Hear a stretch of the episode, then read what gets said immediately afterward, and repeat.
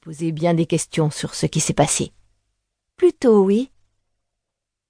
Si tu es prête à en discuter en tête à tête avec moi, ouvre-moi. Je suis là. Aïe. Je ne m'attendais pas à ça. J'y réfléchis un instant.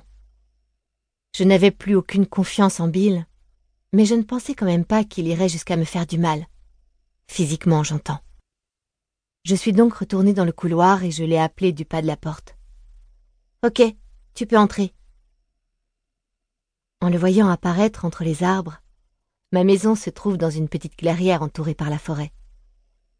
J'ai senti la douleur m'étreindre de nouveau. Cette large carrure, ce corps svelte et musclé sculpté par la vie au grand air, une vie rude à travailler la terre de ses aïeux, toutes ces années passées dans l'armée confédérée avaient fait de lui un homme dur, un soldat aguerri, jusqu'à ce qu'il meure, en 1867. À l'époque, il avait de longs favoris, des cheveux bruns coupés courts, un nez aquilin de statue grecque et des yeux sombres. Il n'avait pas changé. Il ne changerait jamais. Au moment de franchir le seuil, il a paru hésiter. Mais je l'avais bien invité à entrer. Je me suis écartée pour le laisser passer et pénétrer dans mon séjour propre et bien rangé, meublé de vieux fauteuils confortables. Merci, a-t-il murmuré de cette voix si fraîche et si douce qu'elle me donnait toujours le frisson. Ce n'était pas dans la chambre à coucher que se situaient nos désaccords. Je voulais te parler avant de partir. Tu pars où?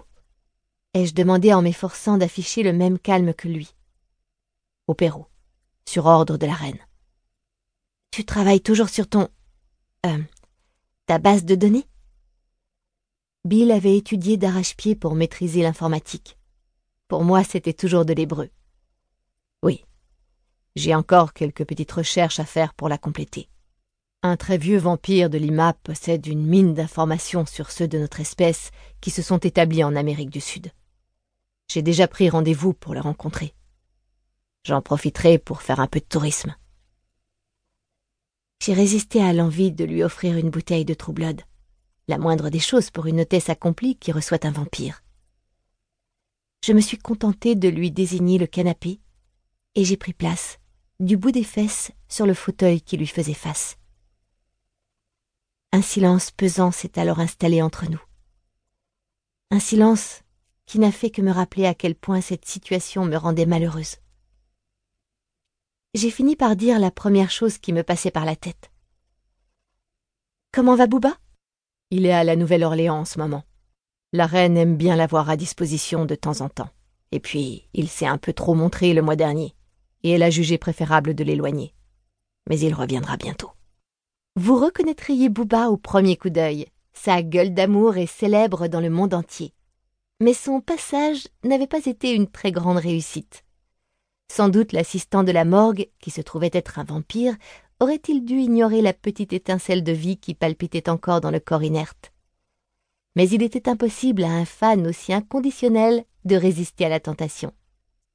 Résultat, toute la communauté des vampires du Sud se partageait la responsabilité de Booba en tentant par tous les moyens de le soustraire aux regards extérieurs. Nouveau silence. En rentrant, j'avais prévu de retirer mon uniforme et mes chaussures d'enfiler une robe de chambre bien douillette et de me concocter un petit menu série télé pizza surgelée. Programme plutôt basique, je l'admets, mais c'était mon programme. Et voilà que je me retrouvais assise là à endurer stoïquement ce qui me tenait lieu de supplice chinois. Autant en finir au plus vite. Si tu as quelque chose à me dire, vas-y. Inutile de tourner autour du pot. Je te dois des explications, a commencé Bill en hochant la tête comme s'il se parlait à lui-même. Il a posé ses longues mains blanches sur ses genoux. Lorena et moi. Je n'ai pas pu retenir une grimace. J'aurais voulu ne plus jamais entendre ce nom. C'était pour elle, Lorena, que Bill m'avait délaissé. Il faut bien que tu saches.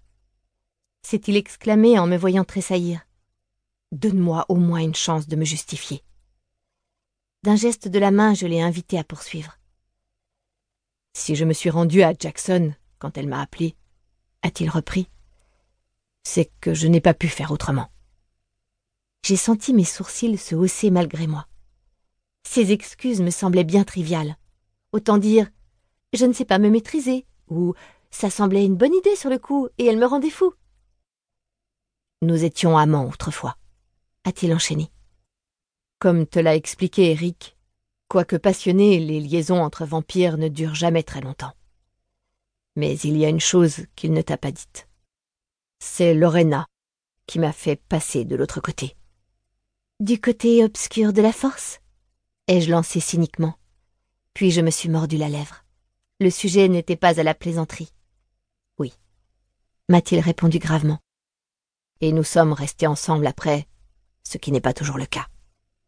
Mais vous aviez rompu Effectivement. Il y a près de quatre-vingts ans.